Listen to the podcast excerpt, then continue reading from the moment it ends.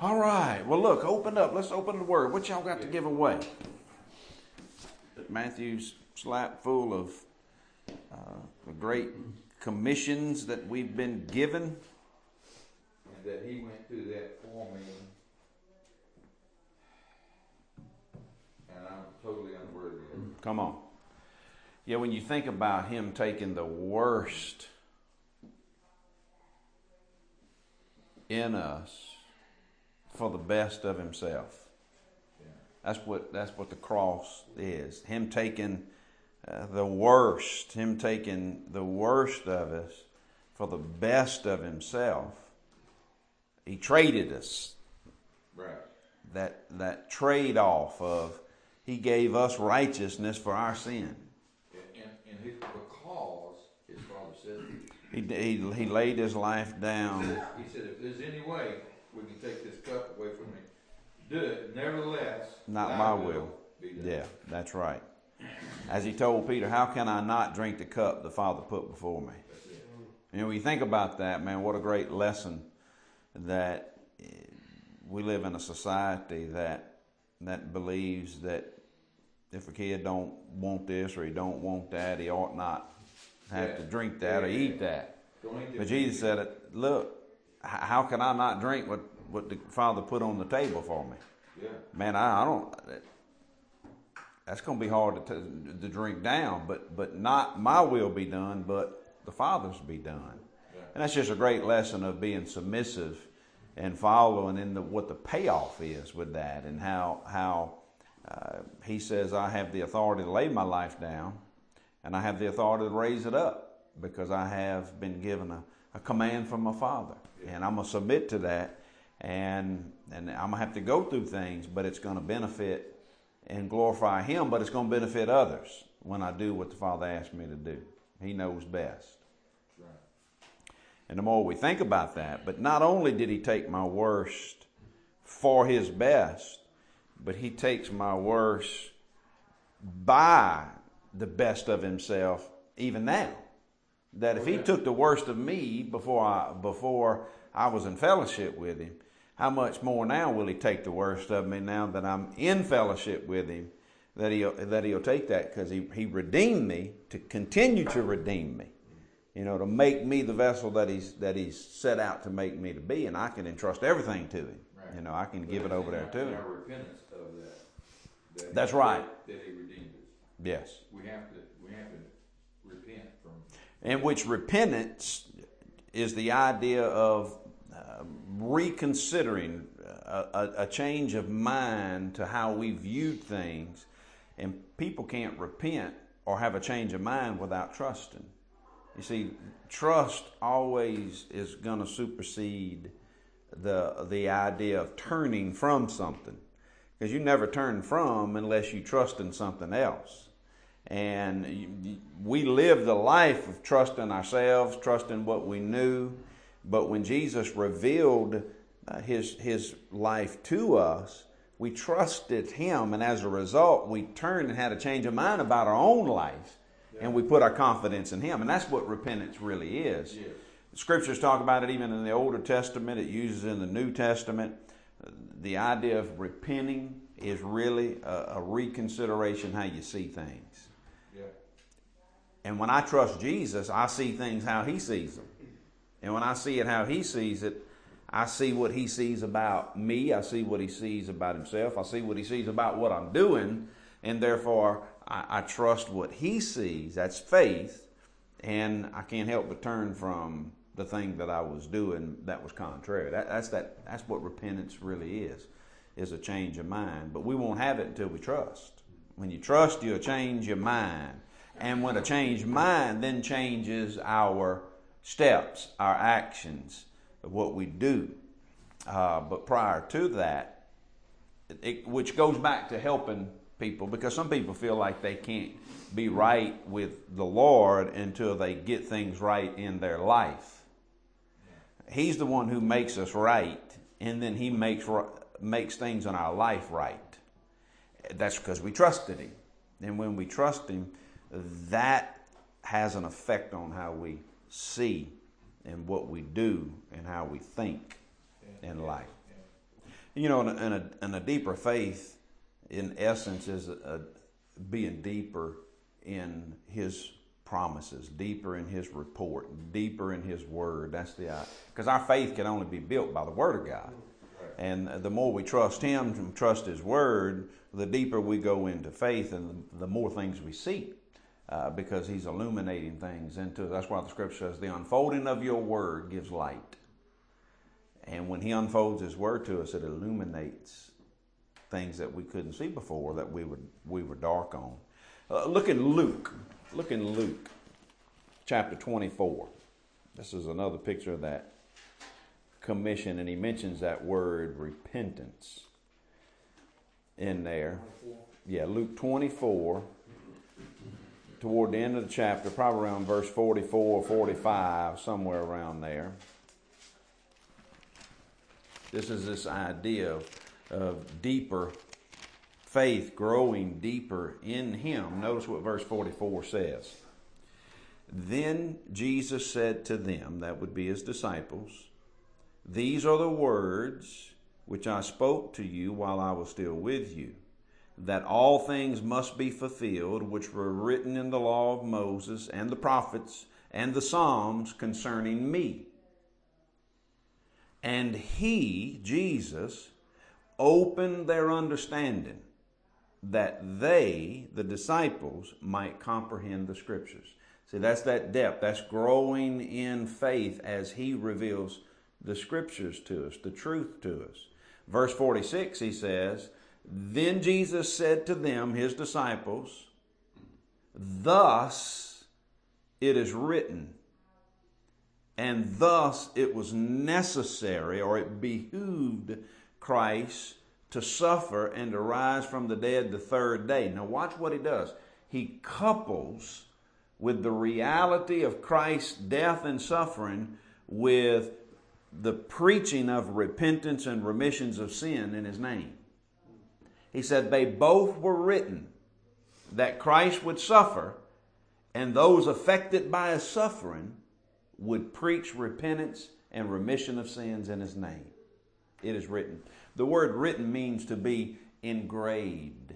It has been permanently engraved. It is eternally engraved that Christ would come, he would live, he would suffer, he would die, he would rise from the dead the third day, and it has been permanently engraved, eternally written, that those affected by his life, death, and resurrection will preach repentance and remissions of sin in his name. It is written. Now that's that's that's heavy because as as sure as the fact that Christ would come and die, it is just as sure as those that have been made new creatures in Christ will live to proclaim what he come to do and that he's offering repentance and remission of sins through his life, death, and resurrection. That's a message there. It is written. It is written. And there's no change in what is written. And, and, and we want to pay close attention to that because he's saying, when he uses that word and in verse 47, and that repentance and remission of sin should be preached in his name to all nations, beginning at Jerusalem. And he says to them, And you are witnesses of these things. Behold, I send the promise of the, my Father upon you. But tarry in the city of Jerusalem until you are endued with power from on high. Now he's telling them, for you to fulfill what was written, you need power. Yes. You need God to do something in you and through you and for you to fulfill what was written. You're not going to fulfill what was written without the presence and the power of the Spirit upon your life to be a witness to what you saw and now what you're going to declare has transformed and changed your life. That's a good word there. That, that helps me because I, that, that helps me evaluate when I'm talking with people and I'm around people that if if there is not this zealousness of God working in them that has affected them to go proclaim what Jesus has done. He's bought them, He sought them, He caught them, and He's taught them. If that's not there, Jesus is not there. And so I, I, I, look for those things when I'm when I'm around people, when I'm talking with people, because I, I believe what he said. It's been written, and if it's been written, as sure as Jesus died, his disciples are going to declare his death. So, so what do you do speak to somebody? Right. And you see a portion of this missing. Where do you go from there? Well, first thing you pray and that, that God would give you wisdom on how to how to help them see, and you and you go back to ask the question. Let me let me ask you this: you know, when you when Jesus interrupted your life, oh, did you give your life to Him and the and give your life to proclaim His gospel too as a way of life? Was that part of your um, interruption when God invaded you with His grace? And I find that the, the average person that I talk with has that's that's a foreign even thought. And then I go back to the fact of look, well, the scriptures tell us that that the love of Christ will compel us that if if one died for all, which he died for us, then all died, and he died for all that we who live should no longer live for ourselves, but for him who died and rose again and He's made us a new creature. He's given us a new ministry of reconciliation. And not only that, but He gave us the message of reconciliation. So I, want, I, I would encourage you to think about these things, and I would encourage you to ponder in your own spirit. Are you putting more confidence in your own faith, or have you trusted Jesus and given your life to Him? Because what I'm finding is more than likely, just from what you tell me and you t- what's not there, I believe you've put more confidence in what somebody's told you. I think you put more confidence in what you've done and a prayer that you prayed, even in your own faith. And I want to tell you, your faith is as fickle as the as a feather in the wind. I'm asking you, have you put your faith in the faith that Jesus had to save you and redeem you? Because when you do, he then shepherds your life. He then leads you. And as He leads you, He's going to make you a fisher of men. And if you're not about fishing for men for the cause of the kingdom, I would say there's no Jesus there. Think about it. No gospel from us means no gospel in us. That's, that's, say that again. No gospel that's coming from us. There's, there's no, that's another one of the things we need to have you right now. no gospel coming from us means that there's no gospel in us. And they don't understand it. And, and the reason being, and, they'll, they'll you, no. a blind man's blind. Yeah. No matter how you communicate these things to them, they can't. A blind man can't see light. That's why he's blind. That's right. It takes something supernatural to penetrate the darkness so that the light can enter in. So I'm not putting as much confidence on them to understand these things more than God to use me as a light to penetrate into that darkness. To make them begin to look at and evaluate certain little things. Like you ask somebody for an example. Um, you've heard me say this before, something that I do from time to time. I run into people. I ran into a guy the other day and I did not, I did not ask. It was in my spirit, but it was a quick, conversation. We was in Walmart, I hadn't seen him in a while, and he had his little boy with him, and another person came up to say something to him that knew him, an older lady, and and, and I knew I wanted to ask him, but there was that interference in there that I would have treaded in upon this older woman, disrespected her, and her communicating with him and her. And, and I just told him, brother, it was sure good seeing you. I hadn't seen you in a while. And I slipped off and then he, he slipped off as well. But I knew he was a little uncomfortable around me. I can tell. And he's never acted that way before.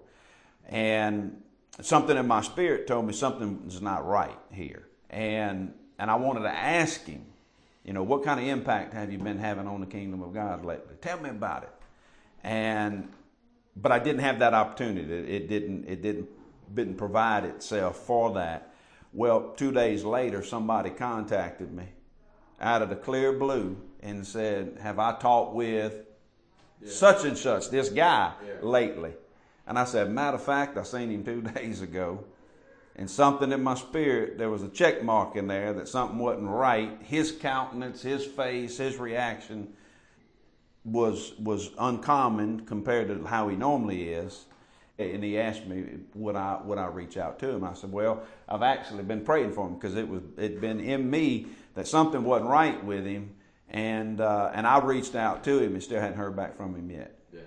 You know, he had, he hadn't responded back to me. I didn't have his actual number. I had to message him in another way, but he saw it, but he hadn't said anything back to me. And I, and I didn't approach it from that. I just told him it was great to see him. I hadn't seen him in a while. Yeah. And uh, but but God kept bringing him to mind to me, which He did, and that I was praying for him and just wanted to tell him I, I loved him and, and hope to run into you soon again. And he's never said anything back, but he's under a, a lot of stress, and I'm not sure where, what how he's responding to it. But I knew when I saw him that something in him was just not right. But you go back to that right there. You know, you ask people, and what that does, I found when I do encounter people in a situation like that, and I'm able to communicate with them, then I leave and I start praying for them. I found out later that God wouldn't let that rest in their life. They kept pondering th- that conversation. You know, well, where am I? What am I doing? Am I really walking with the Lord, or am I only just deceiving myself? Have I trusted? And I run into them six months later, a year later, said, Look, man, God worked on me with that conversation we had. It really spoke to me, and I couldn't let it go for days. And eventually, I had to deal with it. And that's really what we want to be. We want to be people that, that helps encourage and turn and put people in their eyes back on the Lord. And sometimes that creates a crisis in them before they respond positively to it. So that kind of goes along with this right here. If that helps any. Go ahead. But thus it is written, and thus it was necessary. And if it was necessary for Christ to die, it's necessary for us to go proclaim repentance and remission of sin in His name. Old King James used the word it behooved. It behooved. And the word behoove is the idea it was a necessary thing. It was something that Christ couldn't neglect. It wasn't something that he could put aside. It was of a necess- it was a must that he was to do what he did. And it's a must that we do what we do because it's been written. And because it's been written, we have the authority to go do it. Amen? Amen. Well, look, they're going to be looking for us out front. Love y'all guys. I think just getting started. Come on. Ready to talk yeah, yeah. Ready to get into it. What you got, bro? Well, just real quickly, uh, and it's good that we go over this time and time again, but notes from past, Yeah. and I may be stepping on your sermon, uh, but we've been walking all over this common grace and redeeming grace. Oh, man. And I just want to, you elaborate on it more. I know Yeah, yeah, yeah. Well, well, common grace is something that everybody has that lives. The rain, the sunshine, seasons. That's a common grace that God shows all people, the righteous and the unrighteous. It rains on the just and the unjust. Those, those are just natural laws that are uh, implemented by God's seed time and harvest. That's all common grace. But common grace can't redeem a man, but it can condemn a man as a witness against us that there is a God, even though I don't know who he is, but this God's one done this for me. Uh, but redeeming grace is what God does within a person that transforms that person into a born again believer, a new creature in Christ, a disciple of the Lord, a genuine, authentic Christian. That redeeming grace is the work of the cross that changes a person from within. Common grace applies to everybody. Redeeming grace only applies to the believer, to the sheep. Yeah. Because it's redemptive. Yeah, yeah, interrupted. Interrupted. Yeah, yeah, yeah. Uh, I wore that yesterday, Uh huh. and we went to a couple places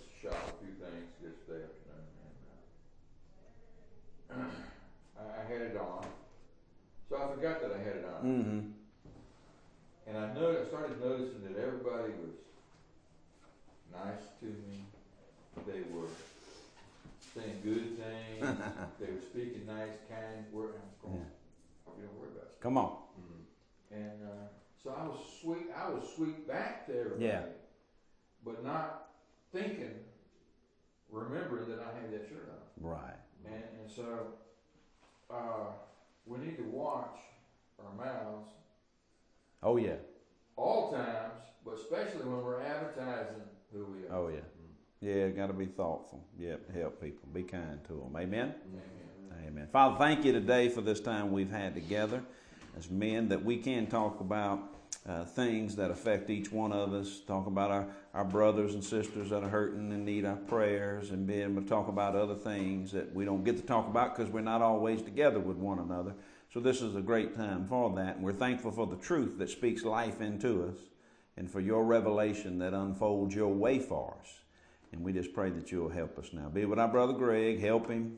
We pray that you'll strengthen him, continue to encourage him, and uh, lift him up. We ask, and in Jesus' name, amen. Amen. Love y'all.